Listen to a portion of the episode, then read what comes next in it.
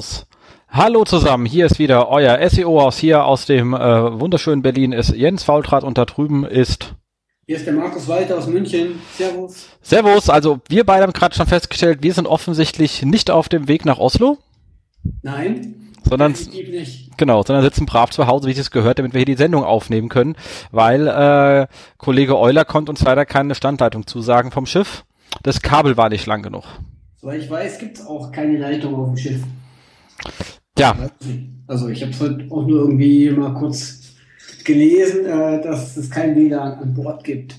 Ja, ja, oder der, der lustige Pass, der teuer ist und dann 10 MB enthält oder so. Also Es war schon äh, lustig, ja. Genau. Aber ich habe auch schon lange auf Facebook nichts mehr von den Kollegen gelesen, die auf der COQ sind.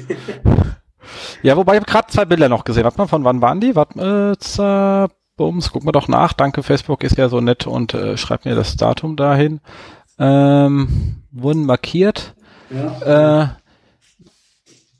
in der Nähe von Bangenkopf 5 ist hier der Karl zu sehen. Ähm, Okay.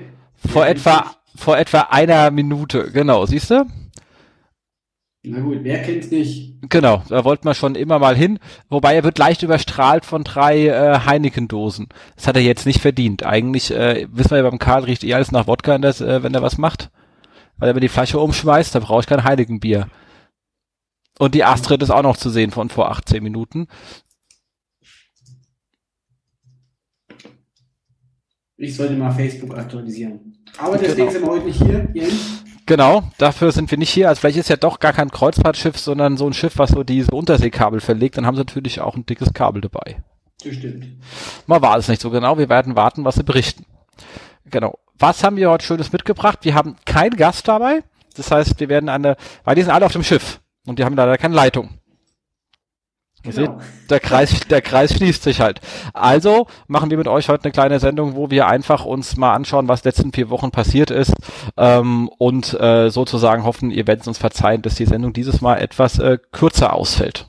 Genau, und weil wir ja sowieso schon immer mit äh, unseren technischen Problemchen zu kämpfen haben, wollten wir es uns nicht noch zumuten, noch eine Standleitung per Satellit aufs Schiff zu legen.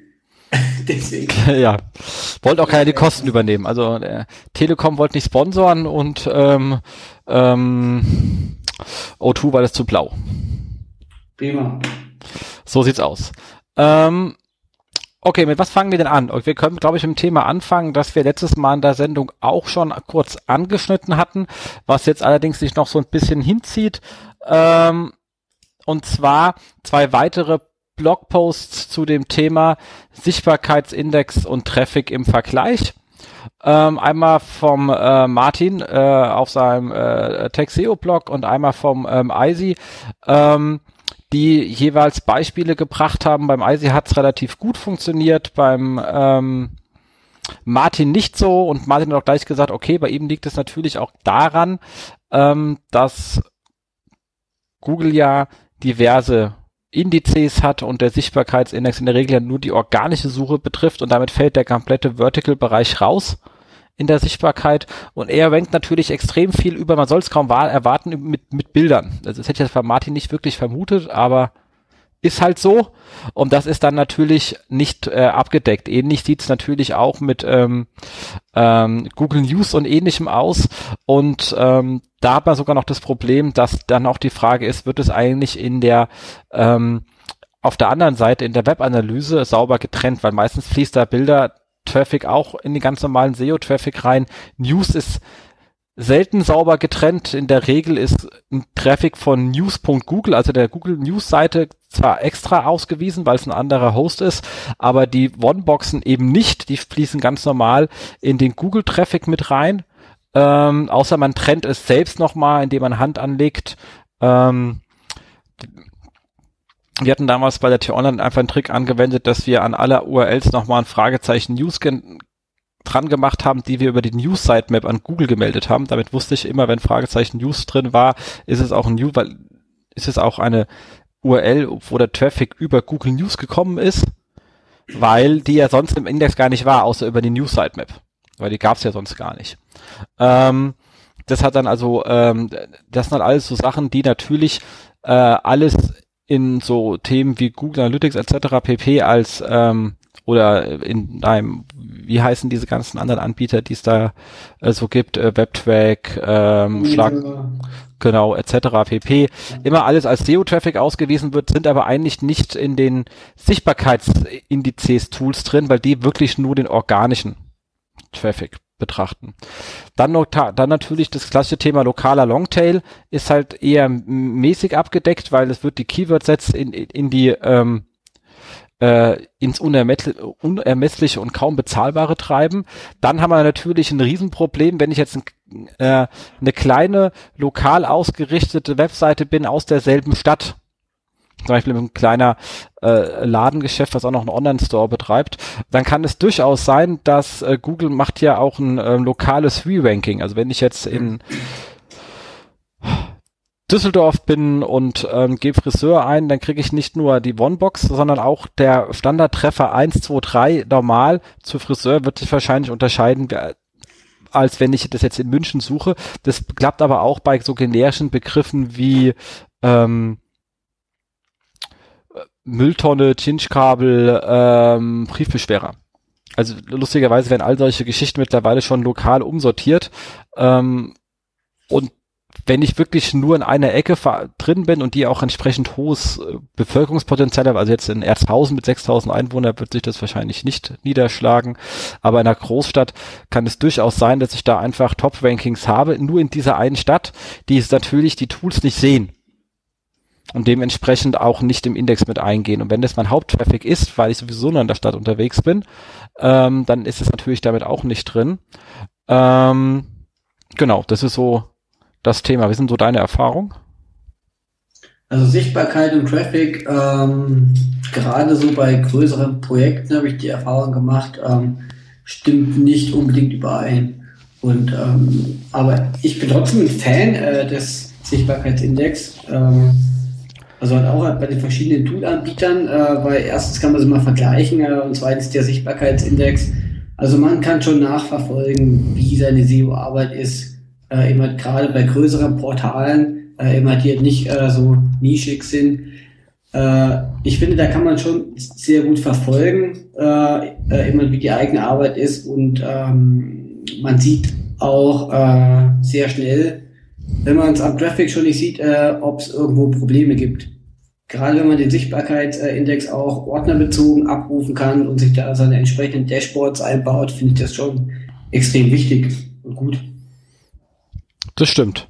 Aber, also, aber ich finde, äh, oder ich habe die Erfahrung gemacht, mit dem Traffic jetzt hat es nicht unbedingt was zu tun. Also, und äh, ich denke ganz deutlich hat es gezeigt, ähm, beim ersten Panda-Update auch, wo er wirklich ähm, viele Seiten äh, eigentlich wirklich eingebrochen sind und äh, auch halt teilweise die Hälfte an der Sichtbarkeit verloren haben. Vom Traffic her äh, waren es dann doch äh, nur, also nur 20 bis 25 Prozent. Also, also nur in großen Anführungsstrichen natürlich. Ja, auch das ist so eine Grundmechanik natürlich vom Sichtbarkeitsindex, der die kompletten 100 wegnimmt. Der Traffic kommt ja von den ersten 10. Das heißt, wenn ich da viel verliere, also so zum Beispiel, und äh, verliere aber auch noch mal in der Position 11 bis 100, die aber kaum Traffic-relevant sind, dann habe ich die Zeit durchaus verloren, ist aber nicht Traffic-relevant. Andererseits habe ich natürlich auch viele Potenziale nicht mehr. Das heißt, ich müsste mir diesen Kram natürlich auch irgendwann mal wieder erarbeiten, ähm, wenn ich irgendwann wieder auf den Wachstumspfad hinkommen will, auch wenn es erstmal nicht äh, Traffic-relevant ist sozusagen. Ja. Ähm, und wie gesagt, wenn etwas nischig ist und die Nische nicht abgebildet ist, ist es halt wirklich schwer. Ähm, und nichtsdestotrotz ist die Frage immer, ist es denn ein äh, ist es denn ein, ein Key Performance Indikator, den ich immer grundsätzlich verneine, weil ich sage, das ist ein Messwert, der sehr wichtig ist.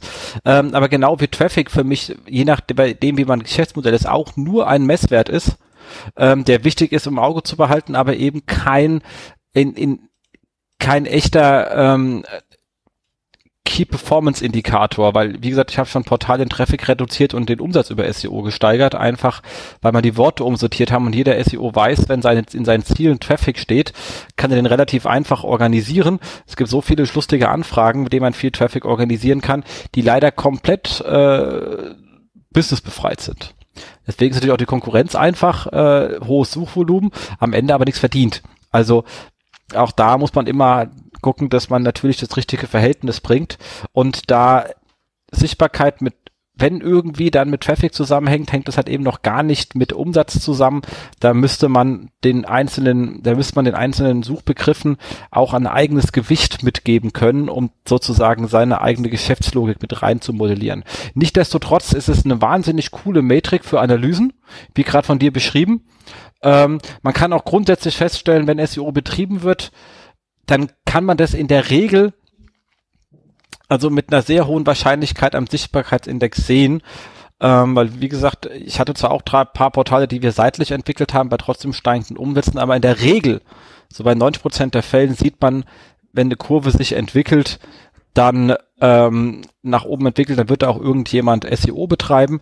Ähm, mhm das zweite, was ich sehr spannend finde, ist natürlich, wenn ihr die Ranking pro Suchergebnisseiten, die die hier auch auswerfen, die ganzen Tools, wenn, wenn die schön sauber von erster Seite am meisten bis zur zehnten Seite am wenigsten durchgeht, auch dann sieht man eigentlich, dass da jemand einen relativ guten äh, Job macht.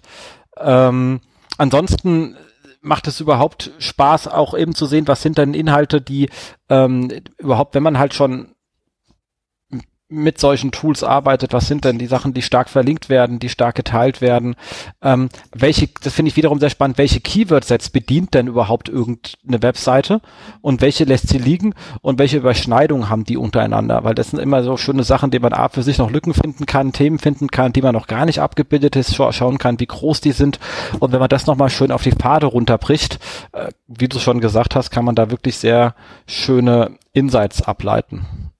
Genau. Also es geht nicht ohne. Und das Abfahren ist halt gerade halt bei äh, großen Portalen sollte man wirklich darauf achten, dass man sich wirklich seine eigenen Dashboards einrichtet, auf sich wirklich zustimmt.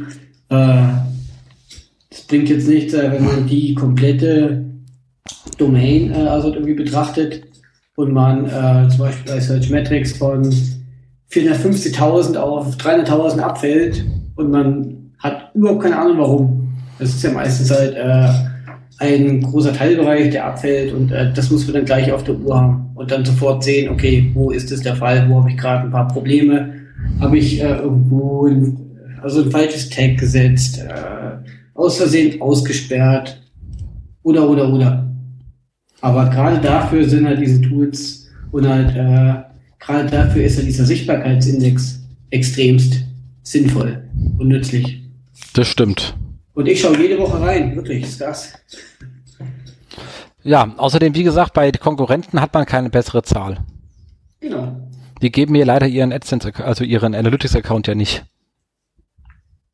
Also kann ich auch nur damit arbeiten und da hat man dann, glaube ich, gerade fürs Konkurrenzmonitoring wirklich eine relativ gute Übersicht, die wirklich sehr schnell geht.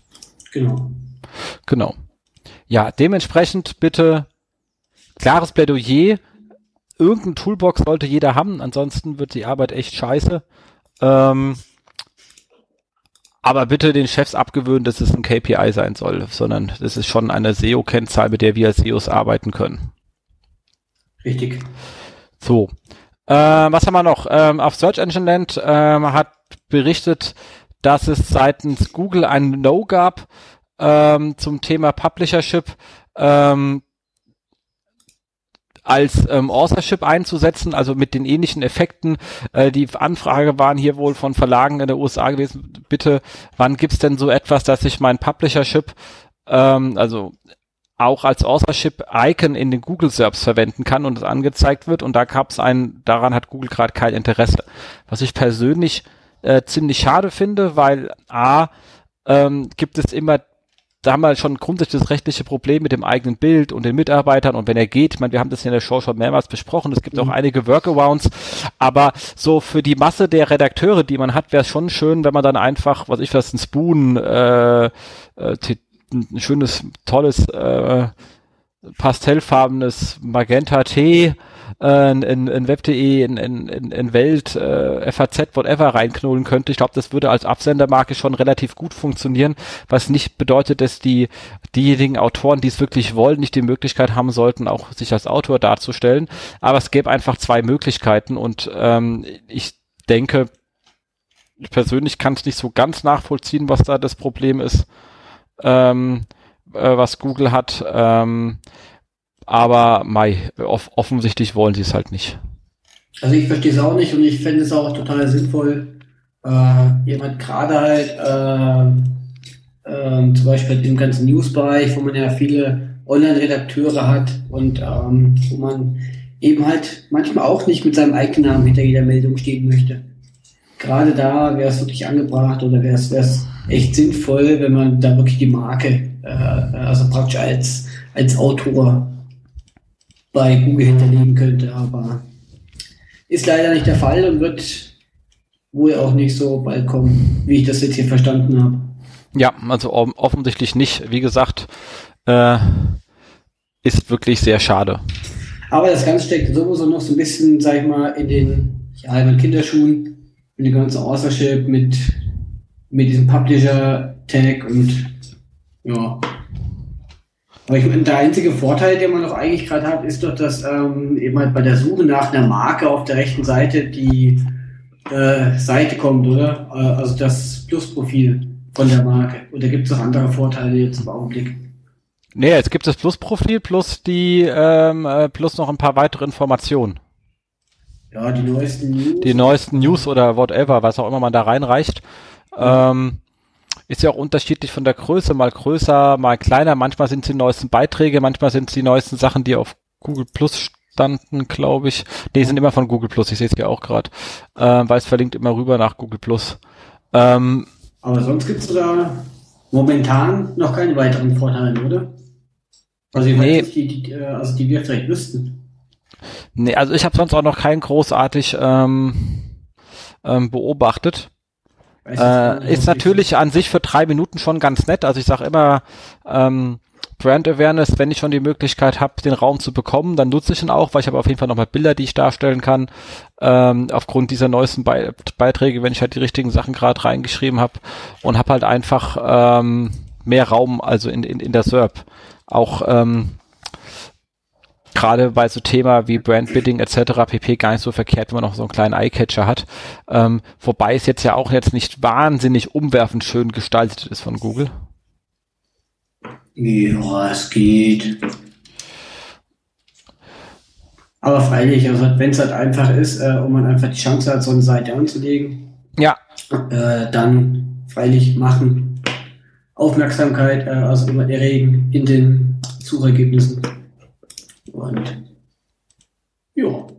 Ja, also eigentlich ist es eine fast nutzlose Veranstaltung, kann man so sagen.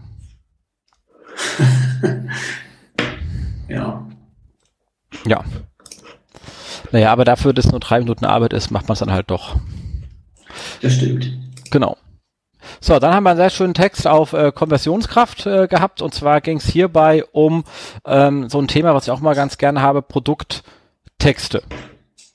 Ähm, ihr kennt das Thema ja, Produkte brauchen Texte und SEO braucht auch Texte und der allererste, der nach mehr Text schreit, ist immer der SEO und dann sagt der Designmensch, äh, blöder Text, hab hier doch so eine schöne Seite, es kommt da Wörter drauf, muss das sein?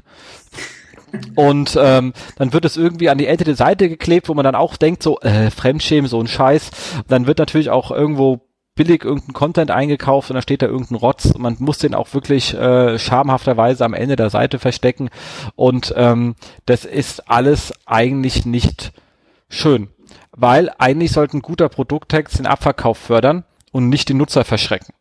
Ihr denkt, ey, das ist ja komisch, der SEO-Shop, sondern er soll wirklich helfen, ein Produkt zu verkaufen ähm, und da auch immer mal daran denken, dass es ja nicht jeder sich mit dem Produkt auskennt. Es gibt so die klassischen Use Cases, dass jemand ein Geschenk sucht, kennt sich in dem Bereich eigentlich gar nicht aus, will wissen, ob das Richtige ist, braucht bisschen, braucht paar Informationen und dann steht dann da, ein Feuermelder äh, meldet Feuer.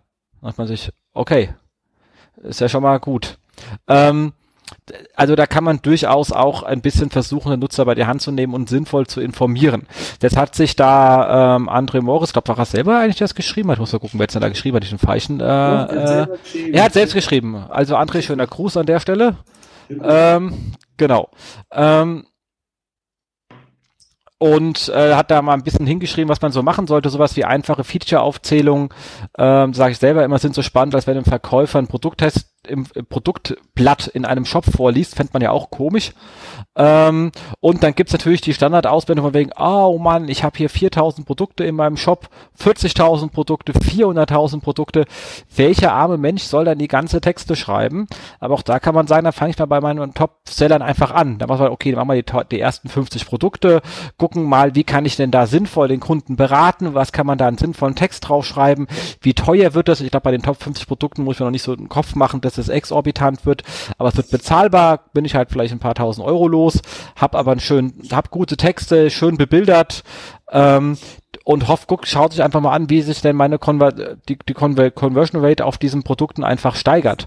Und wenn ich diese Daten habe, kann ich relativ guten Return on Invest berechnen und kann sagen, wenn ich so einen Text nach einem halben Jahr, ja, je nachdem, wie die Produkte auch leben, man wir haben ja auch nur Saisonprodukte, ähm, wie schnell muss ich das Geld wieder drin haben, bis zu welcher Verkaufsanzahl von Produkten geht das runter und dann wären es vielleicht nur die ersten 500 oder 600 Produkte oder 1000 oder vielleicht auch nur 100, aber die hat man dann wenigstens schön gemacht, da wo es sich halt eben lohnt. Es sollte einfach nie dieses, oh Gott, ich habe so viel, davor abschrecken, die wirklich guten Sachen auch wirklich schön zu machen.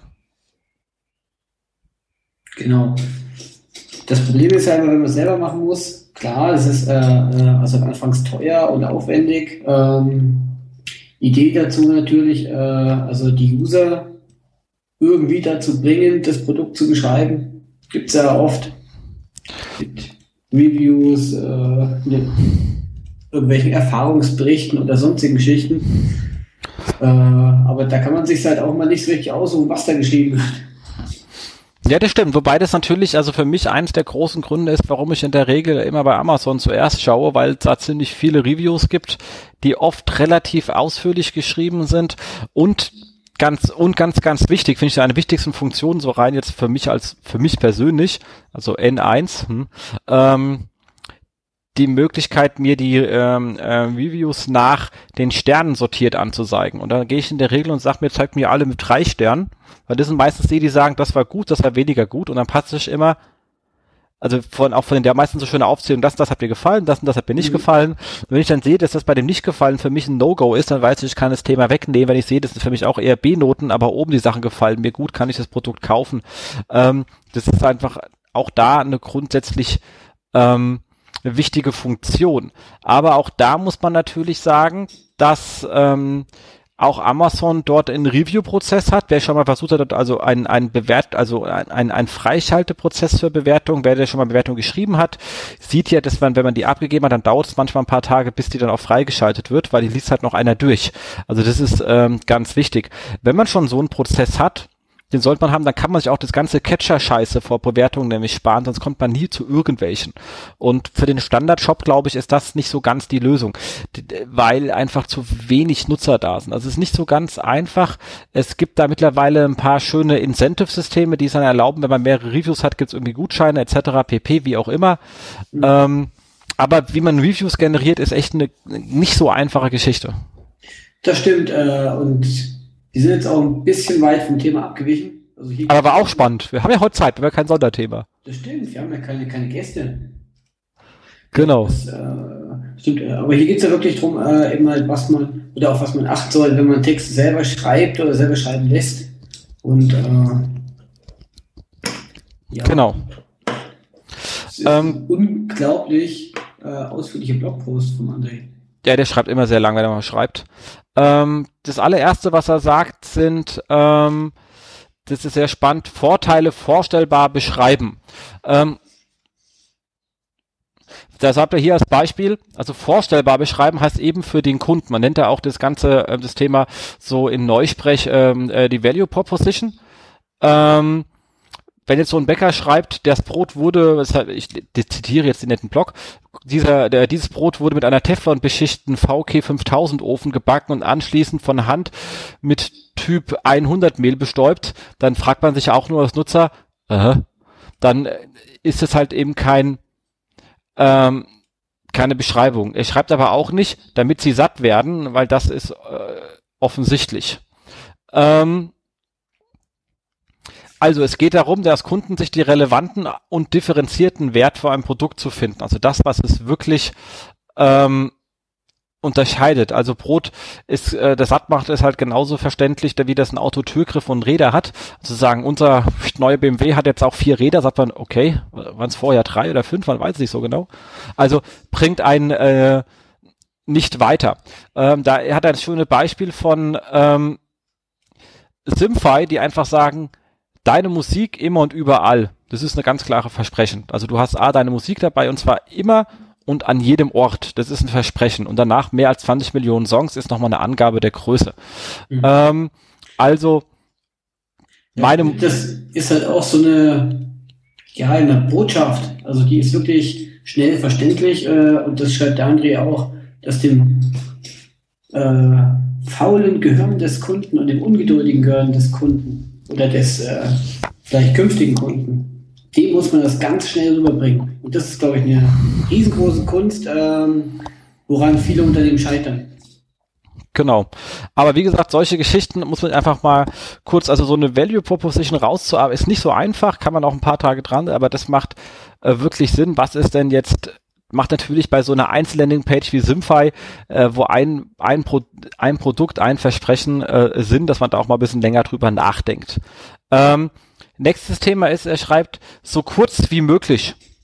Einfach, ähm, da kommt aber gleich hinten dran als nächstes, ähm, aber vollständig. Das ist ja der Punkt drei. Aber das war so kurz wie möglich, weil Nutzer, wir wissen ja, wir, wir machen ja, machen ja dieses äh, äh Scan, Skim, Readen, also äh, Scan, Skim, Lesen. Und ähm, das heißt große, prägnante Überschriften, großes, prägnantes Bild zwischen Zwischenheadlines, damit ich erstmal schnell durchgehen kann und die müssen eine Story ergeben. Also so Zwischenheadlines, die dann heißen, ähm, die man dann oft bei so technischen Beschreibungen, wo dann steht, ähm, Ausmaße, irgendetwas, ähm, Features, das sind keine, das sind Strukturüberschriften, helfen Nutzer aber nicht Entscheidungen zu finden. Also Überschriften muss man, wenn man den Text weglässt und schiebt die zusammen, müssen die schon die, eine kurze Version sozusagen wie ein Mini-Abstract des Textes ergeben. Das kannte ich auch früher von meinem Senior Vice President, der hat immer meine PowerPoint-Folien genommen, hat die so zusammengeschoben, dass du nur die Überschriften siehst und sagst, wenn ich das jetzt runterlese, muss ich die Story verstehen. Und? Hast ja, das, äh, ich, ich musste mich daran erst äh, gewöhnen. Ähm, funktioniert übrigens auch nicht so gut, wenn du ähm, Vorträge an, an äh, Fachveranstaltungen oder, oder in, in, in Lehre hältst, weil das ist zu viel Content. Aber wenn du so eine Entscheidungsvorlage für so ein Board baust, sollte das schon so funktionieren. Also ich muss aber immer wieder äh, dann die Dinger selber zusammenschieben und gucken, ob das eine Story gibt. Aber es ist nicht einfach. Also da muss man gerade noch mal äh, neu denken. Aber das ist eine schöne Sache. Ähm, auch hier wieder ein Beispiel, äh, was wir vom Apple haben, wo dann einfach ähm, bei dem iPod Shuffle steht als Überschrift ganz groß in Farbe, weil die Dinger sind bunt. Äh, und sie sind natürlich nicht ganz groß, sind eigentlich ganz klein, aber sie sind halt eben ganz groß in Farbe und dann als Zwischenüberschriften wie so eine Art Aufzählung und das ist auch sehr spannend. Die Aufzählung ist diesmal nicht ähm, vertikal von oben nach unten, sondern horizontal und auch immer mit so einem kleinen ähm, Icon überlegt, dass man auch mal ein bisschen so das Standard verspricht. Ähm, schön tragbar, ähm, Tasten, er spricht mit mir und Wiedergabelisten. Also schön tragbar ist eine schöne Sache. Tasten hätte man auch sagen können, einfache Tasten, whatever, aber ihr seht, ist schön tragbar Tasten. Er, er spricht mit mir, also Sprachsteuerung, Wiedergabelisten, ähm, sind eigentlich die vier Vorteile und dann unten drunter erst beschrieben. Wiedergabelisten synchronisieren mehrere Wiedergabelisten äh, und Genius Mixes. Ähm, er spricht mit mir, drück auf die Voice-Over-Taste und höre die Songtitel, den Namen der Wiedergabe und so weiter. Ähm, das heißt, das sind danach kleine Beschreibungen, was das denn heißen soll für den Benutzer, der wie gesagt ein Geschenk sucht und keine Ahnung hat, was das heißen soll. Ähm, das heißt, für jeden Anwendungsfall, je mehr Informationen wer braucht, ist auch optisch klar erkennbar, dass die Information für den ist, der wiederum mehr braucht. Und der andere kommt schon nur mit den Zwischenüberschriften klar. Das heißt, so kurz wie möglich, aber vollständig erklärt und zwar so, dass derjenige, der viele Erklärungen braucht, die anderen Texte sieht, der andere aber nicht davon abgehalten wird, schnell zu scannen, äh, zu skimmen. Genau.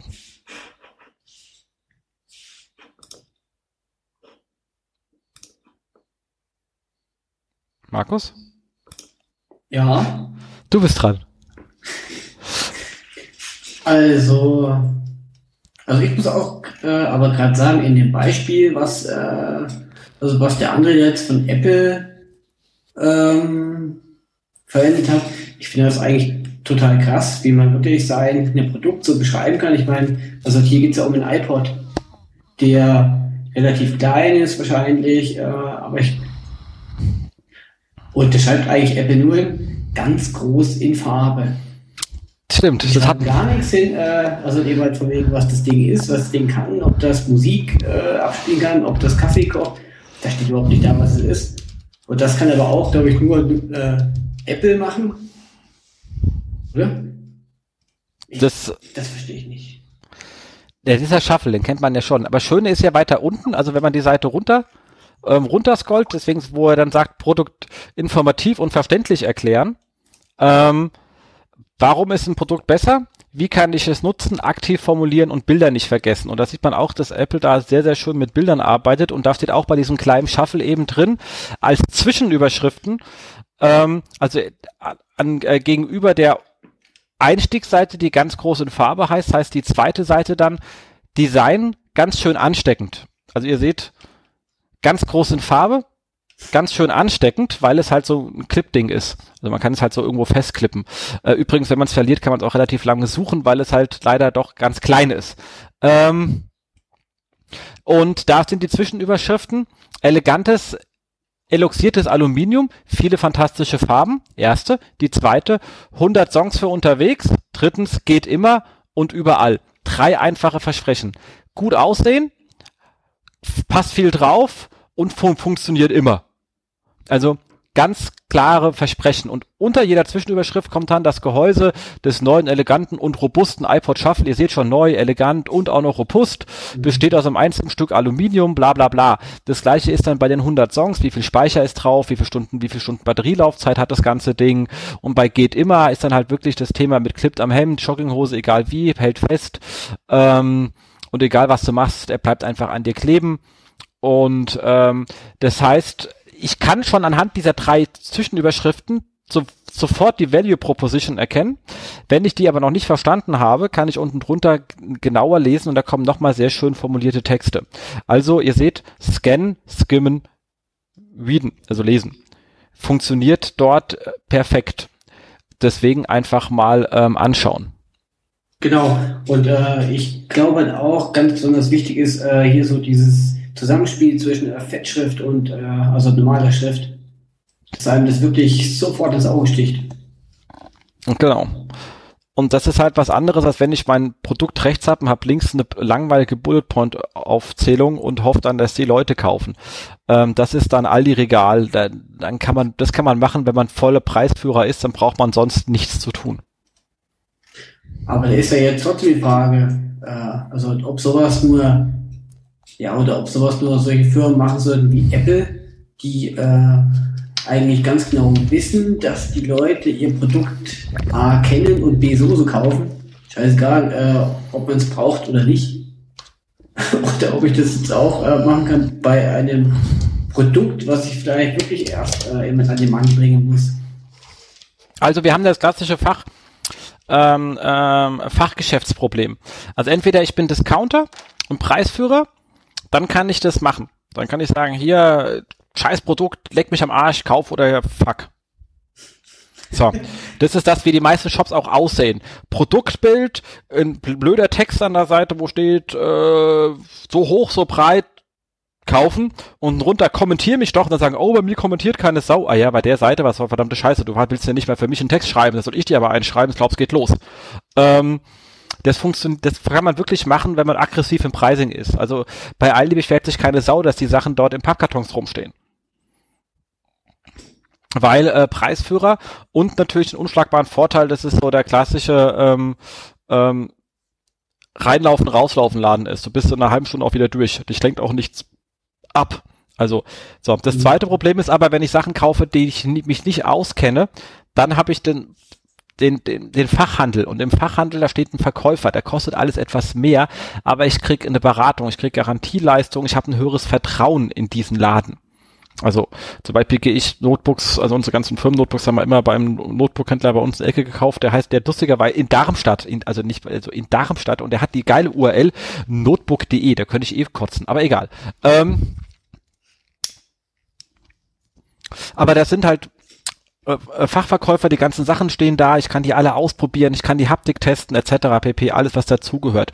Und wenn ich nun etwas höherpreisig unterwegs bin, dann muss ich mir die Arbeit machen, diese Vertriebsleistung, die ein Verkäufer kostet jeden Monat Gehalt, wenn ich da vier Leute drin rumstehen habe, was ich was, ah, 3000 Euro, äh, dann sind es erstmal 12.000 Steine plus Nebenkosten 15.000, das jeden Monat kann man aufs Jahr auf bis für 150, 170.000 Euro Personalkosten. So, und dann sage ich, ich habe meinen Shop hier hingestellt, äh, habe jetzt aber keinen Bock, äh, 5.000 Euro für Texte auszugeben, das ist ja so teuer. Ich war mir aber die 170.000 Personalkosten, das kann nicht funktionieren hat natürlich immer das Risiko, dass wenn sich einer bei mir entschieden hat, danach wieder zum billigsten Anbieter wechselt.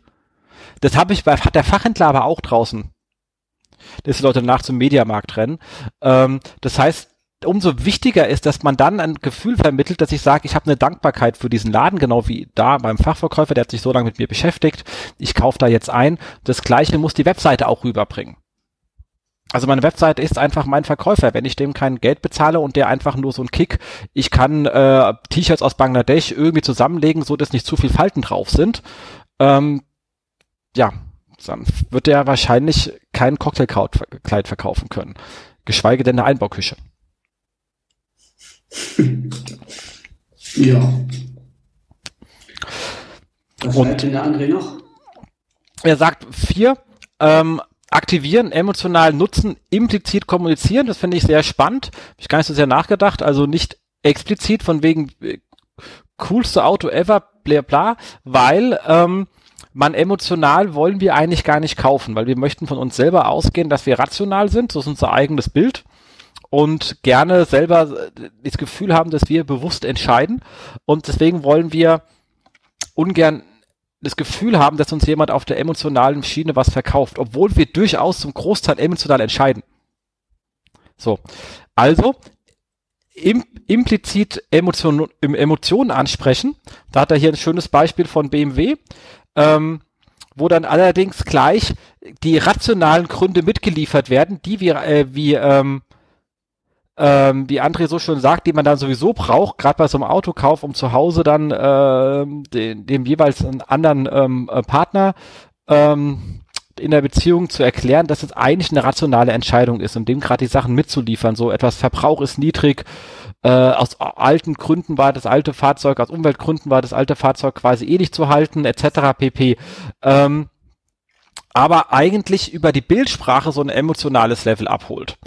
Ähm, sozusagen den eigentlichen Käufer überzeugt und ihm dann die Mittel geben, entweder sein eigenes Hirn zu überlisten und zu sagen, oh, ich bin ja doch rational, es macht ja Sinn, dass ich das tue, nicht nur weil ich es will, äh, sogar ich kann hier meinen Verlangen nachgeben, weil es gibt einen guten Grund, das zu tun, was ich sowieso will. Also man verkauft dann nicht über diese Punkte, die da drin sind, weil man sagt, oh, ich möchte gerne einen Hybridwagen haben, deswegen kaufe ich mir einen BMW. Das macht man dann, wenn man sagt, und Geld ist mir außerdem scheißegal. Äh, sondern man sagt, oh, ich will eigentlich einen BMW haben. Guck, er kann auch Hybrid oder er kann auch ähm, Leichtbauweise und verbraucht weniger. Also man kann sein eigenes zweites Ich sozusagen mit einfangen und äh, mitnehmen. Genau, und der André schreibt äh, gerade bei diesem Teil, äh, äh, also bei Punkt 4, emotionalen Nutzen implizit kommunizieren, äh, schreibt André, das ist der schwierigste Teil auch. Äh, ich glaube einfach mal über diesen Satz soll nochmal nachdenken. Emotionalen Nutzen implizit kommunizieren. Ich glaube, das funktioniert am besten durch die Bildsprache. Er hat ja auch hier drei schöne Bilder. Mhm. Ähm, auch mal so ein schönes ähm, ähm, von von Walls Voice. Also es sind, die sprechen schon, die sprechen einen schon an. Also man merkt einfach, das funktioniert.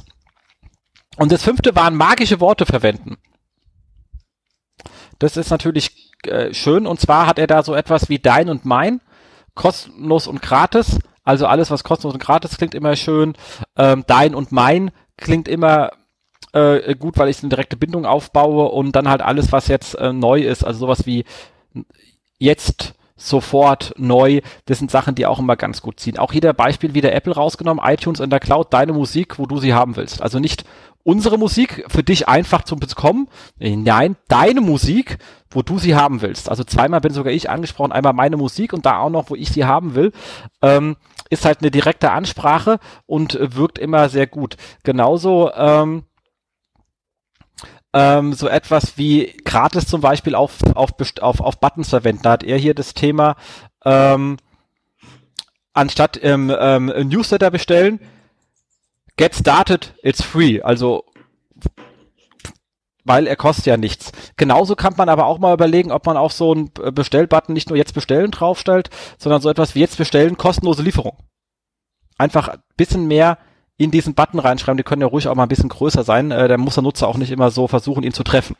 Also gerade wenn man sowas hat wie kostenlose Lieferung etc. pp, da steht es ja hier nicht mehr drin, das heißt, ich habe ein bisschen weiter gedacht, kann man da auch ähm, direkt versuchen, mit ins ähm, in die ähm, Call to Action mit zu übernehmen. Mhm. Also ich sehe es oft, ähm, also dass jemand auch wirklich auf diesen Buttons draufsteht, ja, Free Sign Up oder Sign Up for Free. Immer öfter eigentlich sehe ich das. Ja, also wirklich ja mehr im, im, im, im angelsächsischen Bereich. In Deutschland steht ja dann meistens kaufen.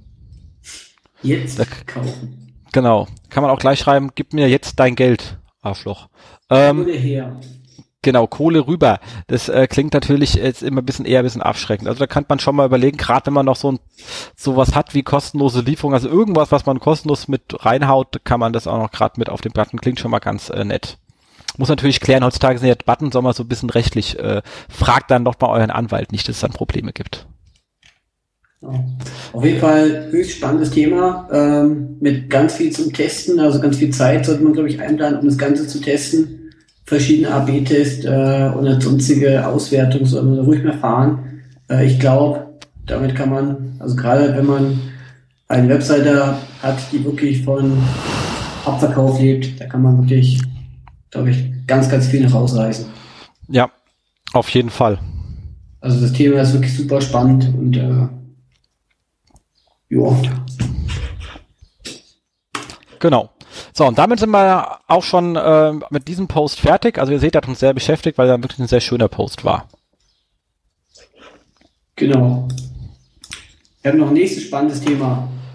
Genau, und zwar von Google selber, die hier einen spannenden Post geschrieben haben zum zum Thema ähm, Fehler mit Rel Canonical. Ähm, ich glaube, das ist ja auch immer eins der, der nervigsten Themen ever. Man sieht sie ja nicht äh, passiert viel äh, äh, Gedöns. Ähm, und was wir gesagt haben, erster Fehler ist, ähm, die Sie häufig sehen, ist, ähm, bei einer paginierten Seite zeigt das Rel Canonical immer auf die erste Seite. Ähm, das ist natürlich doof, weil dann sind die anderen Seiten sozusagen weg. Äh, auch die Links, die da drauf sind, sind äh, übrigens äh, weg. Das macht also bei Produktlisten keinen Sinn und auch bei längeren Artikeln eigentlich gar nicht. Und da sagen sie, also wenn ich einen längeren Artikel habe, soll ich entweder ein Canonical setzen auf die Langversion oder mit Rel, Next und Pref arbeiten. Und bei Produktlisten, das steht hier nicht mehr drin, aber das haben sie woanders mal geschrieben, einfach äh, mit NoIndex arbeiten. Ähm, das äh, sozusagen als einer der häufigsten Fehler. Den zweiten, den habe ich selber noch nie gesehen. Hast du den mal gesehen? Nee, habe ich doch gar nicht. Aber äh, ist spannend, das, weil ich noch nicht gesehen habe, äh, ist natürlich schön, dass man es mal liest, bevor man den irgendwo in Natur gesehen hat, ist ähm, absolute URLs als relative URLs verwenden. Das klingt im ersten Step ein bisschen komisch, dieser Titel. Also ich kann ja ein Canonical relativ angeben, was ich ja per se versuche zu vermeiden, ähm, oder absolut. Wenn ich jetzt allerdings ähm, bei dem absoluten Angabe das Protokoll weglasse, also HTTP, und habe dann zum Beispiel ähm, nur da stehen drin href ist gleich beispiel.de slash ähm, Cupcake. Dann ähm, ist es ja so, dass dann Google davon ausgeht, dass es eine relative Angabe ist und schreibt dann halt nochmal davor für sich, weil sie ja denkt, es ist relativ und wenn man dann halt irgendwo äh, in irgendeinem äh, eben auf Cupcake ist, dann schreibt er halt nochmal davor http äh, doppel www.beispiel.de und dann heißt der Canonical halt eben http beispiel.de slash beispiel.de slash cupcake.html, wo natürlich nichts ist. Das heißt, ich habe dann nur noch Canonicals, die auf 404er zeigen und das sieht man dann sehr schön im Sichtbarkeitsindex. ja, richtig. Aber das habe ich selber auch noch nie äh, also irgendwo gesehen. Aber anscheinend kommt es ja wirklich öfter vor, weil sonst würde es ja Google hier auch nicht äh, aufführen. als Ja. häufiger Fehler. Also, Ja, eben. Also passt einfach auf. genau. Genau. Dann natürlich der Klassiker es sind mehrere Rel Canonicals. Ähm, ähm, das ist natürlich immer ein Problem, weil dann äh, das arme Google verwirrt ist und das mag es auch nicht so gerne. Und ähm, das ist so das Klassische ist, wenn du, wenn man die irgendwie eine Template-Übernahme hat, ähm, dass irgendwie schon was drin war, oder aber man hat mal äh, die Krankheit bei, bei WordPress irgendwie dachte, oh Mann, es gibt ja zwölf SEO-Plugins, installier mal alle. Aha, hat man auch meistens zwölf Canonicals auf der Seite. Genau, zwölf Titel, zwölf Rectangle. Genau. Äh, das ist dann natürlich alles nicht wirklich gut. Genau. Sollte man nicht machen. Äh, und da zählt die Aussage, sicher ist sicher, zählt da nicht. Also entscheidet euch auch für ein Plugin, also gerade jetzt, wo wir gerade beim Thema WordPress sind, ist ausreichend. Alles andere spielt äh, meist nicht gut zusammen und äh, versaut euch da vieles. Auf jeden Fall. Aber trotzdem ist es mir auch äh, in freier Wildbahn auch noch nicht untergekommen, dass ich äh, zwei Rel Canonicals gesehen habe. Ah, doch, mehr, mehr als mir lieb ist. Lustigerweise selten bei WordPress-Systemen. Okay. Aber zwei äh, hatte ich jetzt schon zwei, dreimal. Auch Shop-Systeme haben ja SEO-Plugins und manche haben davon auch mehrere. Alles klar, okay. Vor allem, wenn ein Shop-System von selbst schon eins mitbringt, dann kommt noch ein Plugin dazu, dann hast du auch zwei drin. Hm. Genau. Ähm, dann äh, Kategorieseiten linkt mit Renncanonical zu Unterkategorieseiten oder zu oder umgedreht, egal wie. Ich meine, jetzt zwar nur den Fall drin, aber umgedreht ist genauso dämlich. Dann sind die Seiten einfach auch weg. Ähm, auch das macht wenig Sinn, vor allem wenn die Unterseite ähm, beziehungsweise die Oberseite ein eigenes Ranking-Ziel hat. Also wenn ich zum Beispiel Schuhe habe und habe dann irgendwie ähm, Pumps, Stiefel, Sneaker, dann ist, steht ja jede Seite für einen eigenen Suchbegriff und dann sollte man die nicht irgendwie gegenseitig rel canonicalen, whatever. Das ist immer ähm, blöde Idee. Ja. Und als fünften und letzten Fehler äh, bleibt eigentlich noch anzumerken, dass der Tag wirklich im Head-Bereich stehen muss und nicht im Body. Scheint wohl auch oft vorzukommen als Fehler. Ja, Mann, Mann, Mann. Das kommt äh, öfters mal vor. Ähm, dann hatte ich noch zwei gesehen, die fand ich hier nicht drin, die sind mir jetzt aber öfters mal begegnet, ist äh, Klassiker ist, wenn ein System jetzt kein Standardsystem ist und man fordert Rel Canonical vom Entwickler an und dann gibt es manche Entwickler, die machen es sich sehr einfach und leiten dem Rel Canonical von der URL her ab. Das heißt, die Seite wurde mit irgendwas aufgerufen, der lässt sich diesen Aufruf geben und schreibt dann als Rel Canonical rein. Das nutzt natürlich gar nichts weil dann zeigt die immer auf sich und wenn ich eine falsche, wenn die halt doppelt ist, dann kriege ich halt das Doppel zeigt dann trotzdem auf sich selber. Also das nutzt nichts. Dann kann ich es auch weglassen. Ähm, das zweite, was ich jetzt auch schon mehrmals gesehen habe, ist ein Canonical wird auf eine Weiterleitung, die den ganzen Scheiß wieder zurückschickt. Genau, das habe ich jetzt auch schon öfter festgestellt. Das ist äh, natürlich auch äußerst kontraproduktiv, da kommt sich Google auch reichlich verarscht vor. Richtig. Und das kann auch äh, absurde Folgen nach sich ziehen. Ähm, also wenn man eine Seite hat mit extrem viel Trust, hat man, kann man Glück haben und es bleibt alles sauber. Wenn die eher neu ist, kann das zu extrem absurden Rankings führen. Ähm, und man sitzt auch erstmal da, wenn man sich die Daten aus den Tools anschaut und weiß nicht, was da genau passiert, weil es echt äh, beliebig absurd ist. Deswegen einfach nicht machen. Genau. Also, äh, vielleicht das mal ganz kurz als Fazit. Äh, das Rel Canonical Tag äh, ist eine sehr, sehr große Fehlerquelle. Äh, also ich sehe es wirklich häufig, dass damit Fehler passieren, Unfug getrieben wird auch. Und ähm, das Beste ist eigentlich, wenn man ähm, sein CMS zum Beispiel äh, so ähm, einstellen kann, dass man dieses Rel Canonical am besten gar nicht braucht. Höchstens auf sich selbst. Ja. Es gibt natürlich ein paar Use Cases, wo man kaum drum herum kommt. Freilich Ähm, sind ja die Ausnahmefälle. So, die klassischen Sachen sind irgendwelche Preisfilter etc. pp, die URLs erzeugen.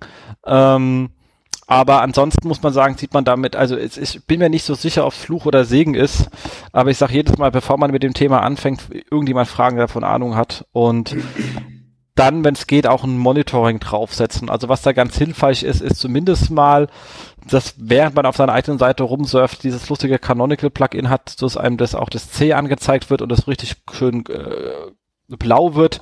Ansonsten äh, lohnt es sich, dass man ab und zu mal seine Seiten abcrawlt und guckt, ob noch alles sau sauber ist, ob man da jetzt irgendwie ein, ein, ein SEO-Toolkit benutzt, wo man so einen schönen Filter drauflegen kann und einfach mal so einen Report drauflaufen, ob doch alles in Ordnung ist. Ob man On-Page nimmt, die ja auch eine, eine Canonical-Prüfung drin haben. Ich glaube, bei Systrix Optimizer bin ich ganz sicher, da ist aber auch, glaube ich, eine drin. Also es gibt diverse Tools und sowas sollte man einfach ab und zu mal prüfen, bevor einem was komplett hinten runterraucht und mittlerweile, wenn was abraucht, ist das allererste, wo ich hinschaue, in der Regel nach der Robotext äh, Canonical. Genau. Genau. Ähm, kommen wir zum Abrauchen. Zum Abrauchen. Ja, genau. Da hatten wir jetzt ja, Systrix schreibt jetzt, also, also vor allem der, unser äh, netter Kollege Hans Kronberg an der Stelle einen sehr, sehr, sehr schönen Gruß an äh, Hans an der Stelle. Schreibt er jetzt immer wieder einen lust, lustigen Post zum Loser of the Week ähm, was da passiert ist, ähm, sozusagen diese äh, Woche hatten wir, also ähm, wie die Vorwoche hatten wir, ähm, wir hatten ja schon Apple dran, jetzt hatten wir ähm, Stuttgart.de ähm, und von 14 Punkten, von, 14, von fast 15 auf 2,79, das sind dann 81 Prozent. Ich glaube, das merkt man dann auch im Traffic. Das sollte man merken, ja. Davon genau. gehe ich aus. Genau. Ähm, weil halt auch so schöne Sachen mit rausgeflogen sind, wie Bürgerbüro, mhm. Schnittkurs. Was verdammt nochmal Stuttgart.de mit Schnittkurs zu tun. Aber Feinstaubfahrverbot, ähm, Theater in Stuttgart, Schule Stuttgart, Stadtrundfahrt Stuttgart, äh, Notdienstapotheken Stuttgart. Also das waren alles äh, äh, absolut sinnvolle Rankings für ein Stuttgart-Portal.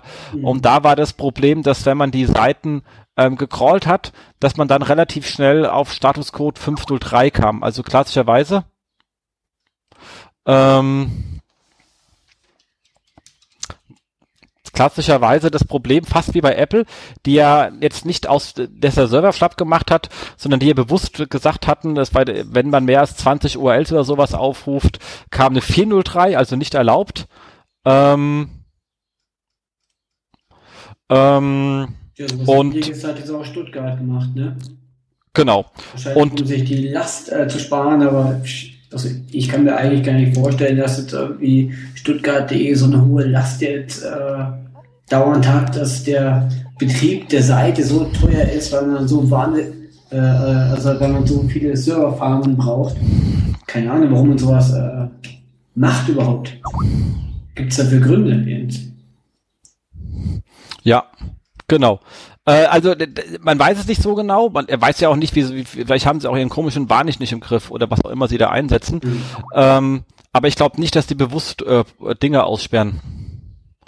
Äh, kann ich mir nicht so ganz vorstellen, aber nichtdestotrotz ist es halt einfach so, dass wenn man mehrere Seiten aufruft, äh, relativ schnell, das haben sie ja mit ihrem eigenen Bot festgestellt, auf diese 503 läuft und ähnlich wird es natürlich Google auch gehen und damit ist das Ding natürlich erstmal weg. Wir haben ja natürlich auch an dem Fall von Apple gesehen, nachdem die das Thema behoben hatten, waren sie auch sofort wieder da. Mhm. Ähm, wenn die jetzt schnell genug sind, müssen sie ja wieder hinbekommen. Äh, und genau und ähm, was natürlich auch ganz ein bisschen suboptimal ist, was er schreibt, ist natürlich noch alles noch unter HTTP und HTTPS verfügbar ist. Ähm, das wird zwar nicht diesen Abfall äh, herbeigeführt haben, aber hilft natürlich auch nicht und erzeugt natürlich auch eine höhere Crawllast. Also auch da könnte man sich natürlich mal überlegen, ob man das in den Griff besser auf der Seite die Crawllast reduziert, anstatt äh, dem Bot irgendwo äh, 503er zu schmeißen, weil man keinen Bock hat. Das stimmt. Also liebe Leute von Stuttgart.de, schöne Grüße ins Ländle. Haut rein, macht was. Genau. Und diese Woche war es ja dann äh, die die alt äh, ähm, die, die altehrwürdige äh, Sportschau, die es da erwischt hat. Ähm, da gab es allerdings kein Crawling-Problem, sondern da wurden wichtige Seiten auf No-Index, No-Follow gesetzt, was ja auch eine Einstellung ist, für die ich noch gar keinen Use Case habe. Ähm, weil selbst wenn man die Seite nicht mehr äh, über Google auffindbar haben möchte, könnte man die zumindest mal auf No-Index-Follow setzen, weil offensichtlich ist sie ja stark, wenn sie rankt. Das hätte zwar das konkrete Ranking auch verloren, aber der Kollateralschaden wäre wahrscheinlich ein bisschen kleiner. Ähm,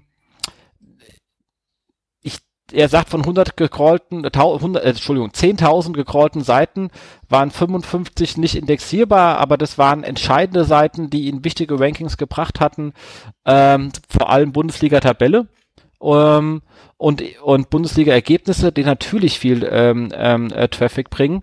Ähm, Frage ist hier natürlich, ob die die unter Umständen ähm, äh, rausnehmen mussten aus ähm, aus, aus, aus Google, aus, aus, aus äh, rechtlichen Gründen. Also ich kenne mich da in diesen ähm, Staatsfernsehthemen nicht so aus. Ich weiß nur generell, dass die ja das Problem haben, dass die überhaupt ihre Inhalte immer nach einer gewissen Zeit löschen müssen.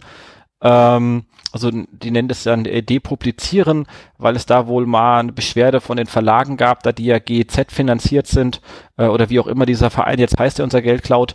Ähm, um da dann, äh, da die halt wie gesagt staatlich finanziert sind, aber in Wettbewerb eintreten mit geschriebenen Inhalten, für was das Geld ja nicht ist, die sollen damit ja Fernsehen machen, also das war diese Begründung, ähm, dürfen die Sachen halt nicht dauerhaft auf ihren Webseiten äh, lassen. Und unter Umständen gab es ja dazu auch noch mal irgendwelche Sachen, weil es mit No Index, No Follow gesetzt und das auf ganz ausgewählten Seiten sieht mir fast schon aus, wie es irgendwas anhängig war. Aber ist jetzt mal reinste Vermutung. Es macht nur irgendwie halt sonst keinen Sinn, dass man das tut. Mhm.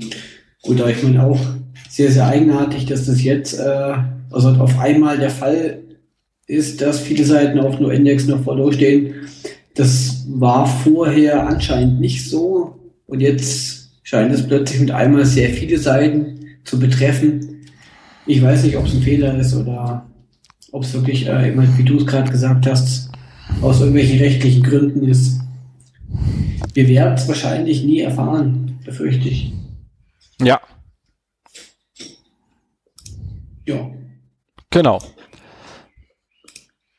So, ähm, dann haben wir noch schön, schönen, sehr, sehr ausführlichen, eisihaften Tool-Test, ähm, die ich immer sehr mag. Der macht sich der ja richtig viel Mühe für den Kram. Ähm, und zwar zu Ahrefs. Auch ein Tool, was ich persönlich mag.